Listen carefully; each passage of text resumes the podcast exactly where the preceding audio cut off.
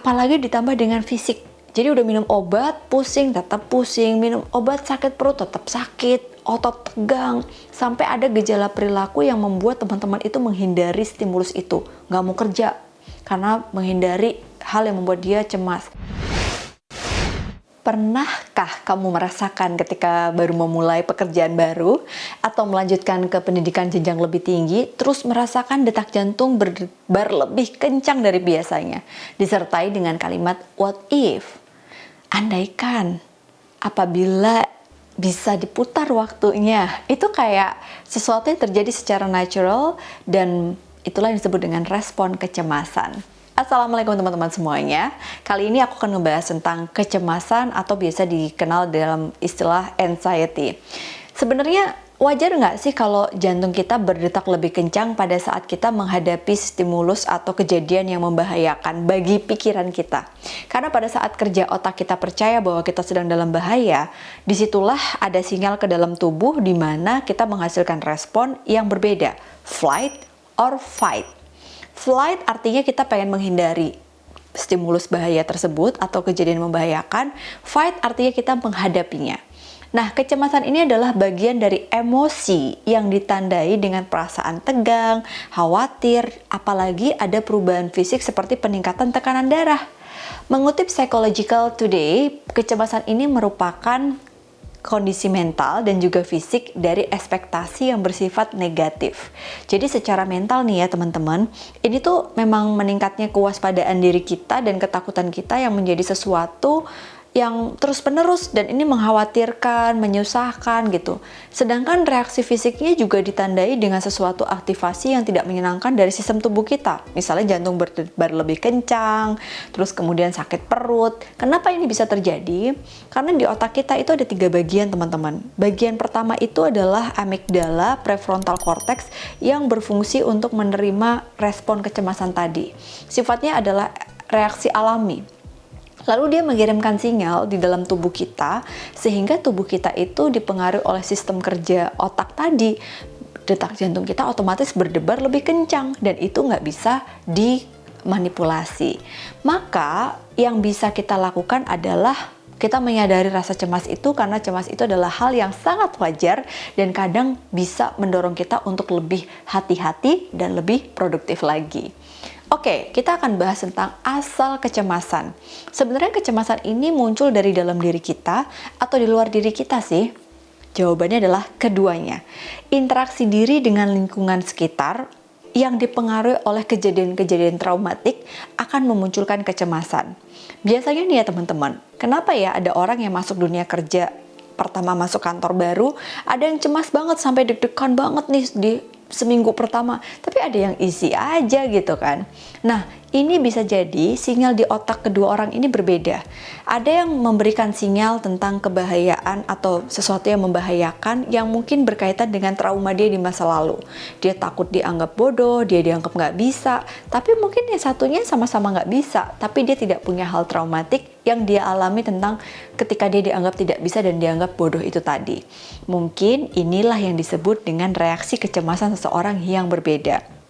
Nah, persiapan untuk peristiwa atau keadaan yang diantisipasi uh, mengancam itu gitu ya, itu disebut sebagai respon kecemasan.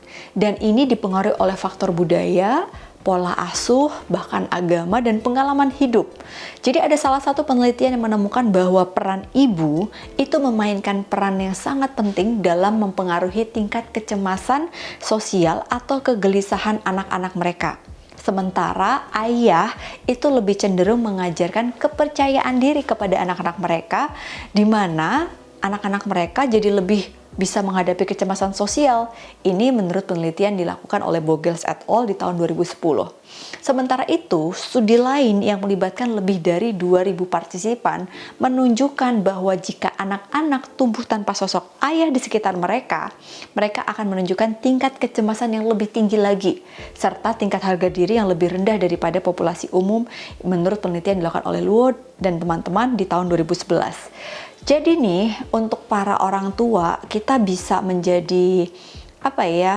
pelajaran untuk kita semua bahwa ternyata hadir itu tidak hanya secara fisik, tapi memberikan support, memberikan uh, komunikasi yang positif dan efektif untuk membangun konsep diri anak yang baik supaya mereka bisa memunculkan kepercayaan diri mereka pada saat menghadapi kecemasan dan lingkungan sosialnya. Nah, ternyata teman-teman, ini menarik banget. Kalau kecemasan lingkungan ini uh, adalah sesuatu yang mungkin terjadi akibat sebuah pola interaksi yang berkepanjangan. Nah, ini ada studi yang dilakukan di tahun 2018 di Amerika. Ditemukan bahwa 70% responden di Amerika Serikat itu khawatir tentang perubahan iklim ya.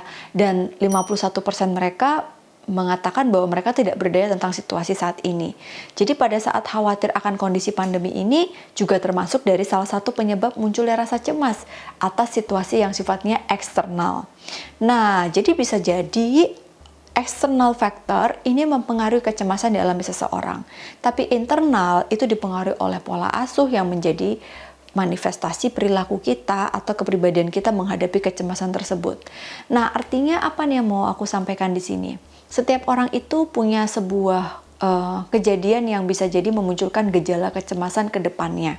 Dan ada penelitian lain yang mengkonfirmasi ada hubungan trauma masa kanak-kanak dengan peningkatan kemungkinan dia mengalami kecemasan di masa ke depannya nanti. Ini riset dilakukan di tahun 2020 oleh Kasakova. Dan pengalaman masa kecil yang buruk ini membawa konsekuensi yang tidak diinginkan.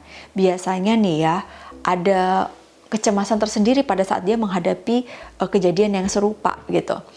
Penelitian dilakukan oleh Kasakova dan kawan-kawan di tahun 2020 ini menemukan bahwa kejadian pelecehan dan pengabaian baik secara emosi maupun fisik ini dapat memunculkan rasa sakit hati yang membuat dia jadi trauma untuk ada di dalam lingkungan sosial baru.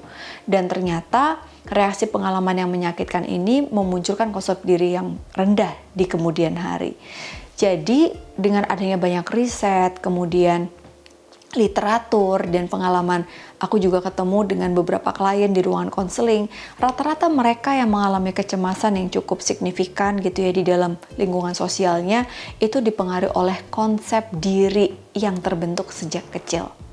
Konsep diri ini tuh bisa jadi adalah pertanyaan seputar harapan mereka tentang dirinya dengan kenyataan mereka tentang dirinya ideal self and real self. Nah, ideal self ini adalah sesuatu yang mereka harapkan, tapi actualnya, kenyataannya mereka belum bisa mencapai itu, sehingga muncullah kecemasan yang signifikan di dalam diri mereka. Contoh misalnya, mereka uh, yang ingin masuk di dalam lingkungan baru, harapannya diterima, harapannya bisa berinteraksi, tapi actualnya mereka mau ngomong aja takut begitu ngomong gak ada yang nanggepin, akhirnya muncul kecemasan yang ternyata memberikan sinyal ke otak, ke dalam tubuh yang mengingatkan mereka dengan trauma terhadap penolakan. Nah, itulah yang disebut dengan mekanisme bagaimana kecemasan muncul akibat kejadian yang traumatik. Ada beberapa level kecemasan nih teman-teman, mulai dari yang ringan, sedang, berat, dan bahkan sampai ke arah panic attack. Kalau kamu mengalami kecemasan yang ringan, ini bisa jadi tidak terlalu mengganggu aktivitasmu. Ya, biasanya ketika stimulusnya tuh hilang yang membuat kamu cemas, maka kamu bisa kembali beraktivitas normal. Kalau sedang, teman-teman bisa mulai merasakan ada perubahan perilaku yang cukup signifikan. Misalnya rawat diri kamu jadi buruk, jadi malas makan, malas tidur, jadi malas berkegiatan. Kalau sudah sampai berat, ini sudah mulai berepisode. Ibaratnya udah kayak dua bulan kok aku nggak produktif ya, aku di kamar aja ya. Kecemasan berat ini bisa jadi mengarah kepada kecenderungan ke depresi kalau tidak tertangani dengan baik. Nah, makanya itulah butuh bantuan profesional. Nah, untuk beberapa teman-teman ada juga yang sampai ke arah panic attack. Nah, panic attack ini apa sih? Ini udah levelnya udah yang ekstrim gitu, teman-teman. Jadi pada saat ketemu sama stimulus itu uh, palpitasi jantung kita tuh bekerja lebih cepat nafas kita jadi lebih cepat, denyut jantung kita jadi lebih kencang, disertai dengan mual, pusing, dan ada perasaan takut mati untuk beberapa orang. Biasanya serangan panik ini terjadi berkisar 10 menit, dan pemicu serangan panik ini bervariasi. Biasanya muncul akibat traumatik yang membuat uh, mereka tuh nggak nyangka bertemu dengan hal itu secara tidak terduga. Nah, kalau teman-teman menghadapi ini disertai dengan gejala-gejala seperti kognitif, kayak takut kehilangan yang tidak terkendali, takut menjadi dianggap gila, memiliki pikiran gambaran mental yang menakutkan tentang diri sendiri, susah fokus, bahkan sampai memorinya juga mengalami penurunan fungsi. Apalagi ditambah dengan fisik jadi udah minum obat, pusing, tetap pusing. Minum obat sakit perut, tetap sakit. Otot tegang. Sampai ada gejala perilaku yang membuat teman-teman itu menghindari stimulus itu. Nggak mau kerja. Karena menghindari hal yang membuat dia cemas akhirnya memunculkan flight mode. Jadi kayak menghindari stimulus itu. Atau gejala afektif, jadi kayak jadi lebih gelisah, nggak sabaran, merasa ketakutan, overthinking kata anak zaman sekarang. Nah ini tuh ada banyak banget teman-teman menurut DSM-5 jenis-jenis kecemasan yang bisa teman-teman coba kenali tapi bukan untuk melakukan diagnosis pribadi karena itu bukan tugas teman-teman tapi tugas profesional psikolog atau psikiater. Ini ada salah satu uh, mungkin pengertian singkat yang bisa teman-teman pahami. Ada yang namanya separation anxiety disorder. Jadi rasa cemas itu berlebihan ketika dipisahkan atau harus berpisah dengan orang di dekatnya. Biasanya nih ya muncul pada usia kanak-kanak. Kalau dia jauh dari figur lekatnya seperti ibunya, dia akan mengalami kecemasan, menangis dan lain sebagainya. Itu wajar kalau terjadi ya pada usia tertentu. Tapi kalau terjadi pada usia kita sudah dewasa, bahkan sampai mengganggu aktivitas kita, artinya bisa jadi kita mengalami uh, separation anxiety disorder. Contoh misalnya punya sahabat deket banget, begitu dia pindah kalian panik, kalian cemas dan sampai seperti kehilangan fungsi secara kognitif, afektif dan lain sebagainya. Ada yang namanya selective mutism. Ini dia biasanya nggak nggak cuma di anak-anak ya, tapi kebanyakan sih di anak-anak kalau di rumah tuh dianggap jago kandang. Jadi kalau di rumah banyak ngomong, tapi begitu di sekolahan nih anak diem. Ini sering terjadi, apalagi kalau sudah sampai dewasa, selektif mutisme ini menetap pada dirinya, biasanya akan mengalami fungsi yang tidak baik dalam lingkungan pekerjaan maupun sosialnya. Lalu ada spesifik fobia, ini aku banget nih, aku tuh takut banget sama kucing teman-teman. Jadi aku sadar ini tuh fobia yang dialami ketika si analisa waktu kecil sempat trauma sama uh, kucing ini bukan kucingnya tapi kejadian yang menyertai itu membuat aku tuh jadi sekarang kalau ketemu kucing aku kayak waspada. Pernah di terapi nah psikolog juga manusia ya pernah di terapi ya lumayan nggak seperti dulu lagi. Tapi memang aku sadar bahwa ini mengganggu banget spesifik fobia terhadap kucing ini. Ada juga yang sama benda-benda nggak lazim kayak uh, biji salak ketinggian gitu atau binatang tertentu. Lalu ada juga yang disebut dengan social anxiety. Nah, social anxiety ini pada ketika teman-teman dihadapkan pada situasi sosial di mana kita tuh kayak nggak bisa ketemu banyak orang, tampil, public speaking gitu kan. Yang ekstrim ya, pokoknya bener-bener begitu itu langsung shaking gitu, nggak bisa dilihat disorot oleh orang lain. Dan bahkan ada pengawasan dari orang lain tuh menjadi membuat kita jadi nggak leluasa. Bisa jadi kita mengalami social anxiety disorder. Ini biasanya juga karena uh, trauma ya atau sering disebut dengan social phobia. Ada yang disebut dengan panic disorder. Jadi panik nggak terduga seperti gemetaran aja detak jantung meningkat dan kita tuh kayak nggak tahu apa sumbernya gitu. Ada yang panic attack spesifik ya. Jadi misalnya kita tuh kayak tahu nih dulu pernah ada klien aku tuh dia kecelakaan sampai mengarah kepada PTSD atau post traumatic stress disorder. Jadi pada saat itu dia nggak berani nyetir karena pada saat dia nyetir dia tuh kayak langsung panic attack gitu. Secara spesifik kalau dia megang setir mobil. Ada yang disebut dengan agorafobia. Agorafobia ini adalah uh, biasanya orang ini takut sama keramaian. Jadi keluar rumah gitu ya terus sampai ekstrim ya sampai bener-bener dia tuh takut di situasi di mana dia pengen lari dari situ dan minta bantuan. Nah tempat umum ini membuat dia takut. Ada yang generalized anxiety disorder. Jadi secara umum dia selalu cemas berlebihan. Bisa di sekolah bisa di tempat kerja gitu. Nah ini kayak ada juga yang disebut dengan istilah uh, anxiety disorder karena spesifik jadi biasanya dia akan muncul diagnosis kecemasan akibat gangguan tertentu. Pokoknya banyak banget nih teman-teman ya kalau kita buka satu persatu di DSM-5 itu ada banyak jenis kecemasan di mana sebenarnya apa pun itu kalau sampai mengganggu aktivitasmu, akibatnya tidak nyaman untuk dirasakan baik secara fisik, kognitif, afeksi, dan lingkungan sosialmu terganggu, silahkan cari bantuan profesional. Nah, kebetulan banget teman-teman, sekarang itu sudah banyak layanan konseling psikologi secara online. Jadi teman-teman nggak perlu masuk uh, atau misalnya harus ketemu psikolog secara offline gitu ya. Karena ternyata pandemi mengajarkan kita bahwa telekonseling telemedicine ini juga cukup efektif. Bahkan aku juga praktek itu juga telemedicine dari seluruh Indonesia nih kliennya. Dan tetap bisa um, berjalan dengan baik dan alhamdulillah mereka merasa dapat support dari konseling bersama psikolog.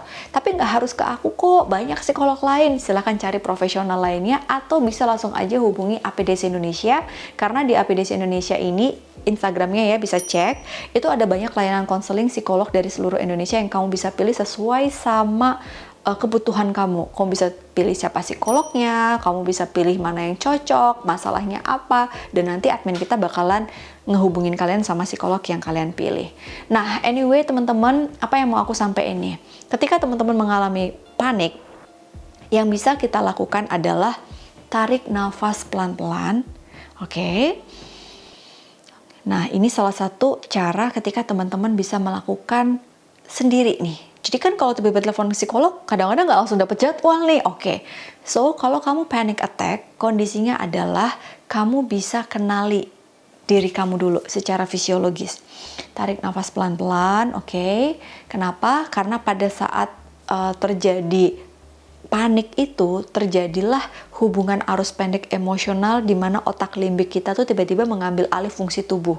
Makanya sensasi luar biasa termasuk jantung berdebar, ya kan, berkeringat, anggota badan berdebar itu harus kita kondisikan dengan ambil nafas panjang.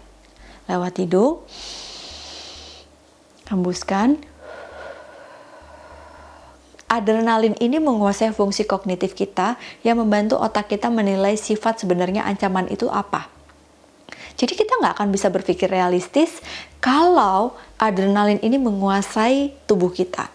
Efeknya parah banget. Orang bisa mengalami panik dan akhirnya ternyata menurut salah satu sumber di mental health eh, UK di tahun 2014, sekitar 1,2 persen populasi di Inggris mengalami serangan panik dan gangguan yang terpisah.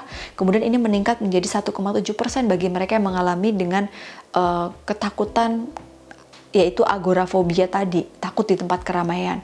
Nah, kecemasan ini tidak bisa kita duga gitu. Makanya ambil nafas dalam-dalam, hembuskan, Lakukan ini selama 10 kali ya. Kemudian bisa dengan berhitung.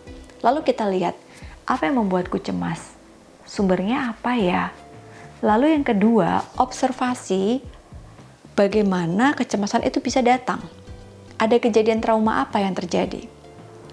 Yang ketiga, silahkan untuk melakukan rasionalisasi dengan ngobrol atau menuangkan apa yang membuatmu cemas biasanya dengan journaling atau chatting atau ngobrol, uh, texting gitu ya, chat gitu.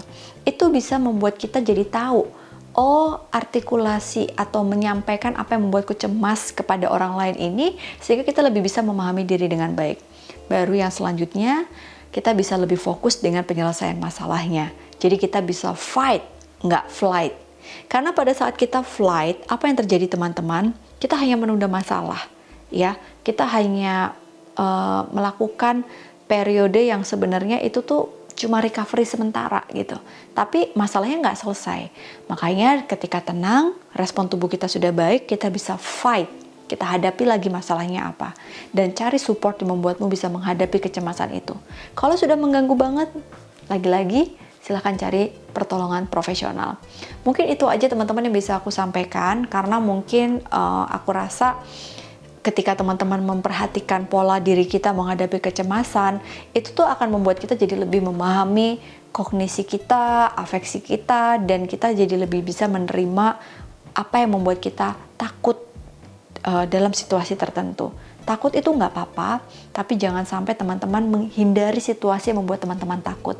Karena semakin dihindari, teman-teman akan ketemu lagi dengan stimulasi atau situasi yang sama dengan hal tersebut.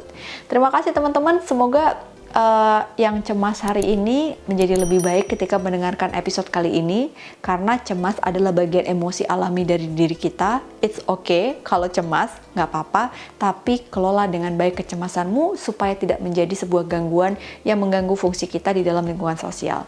Thank you for watching. Assalamualaikum warahmatullahi wabarakatuh.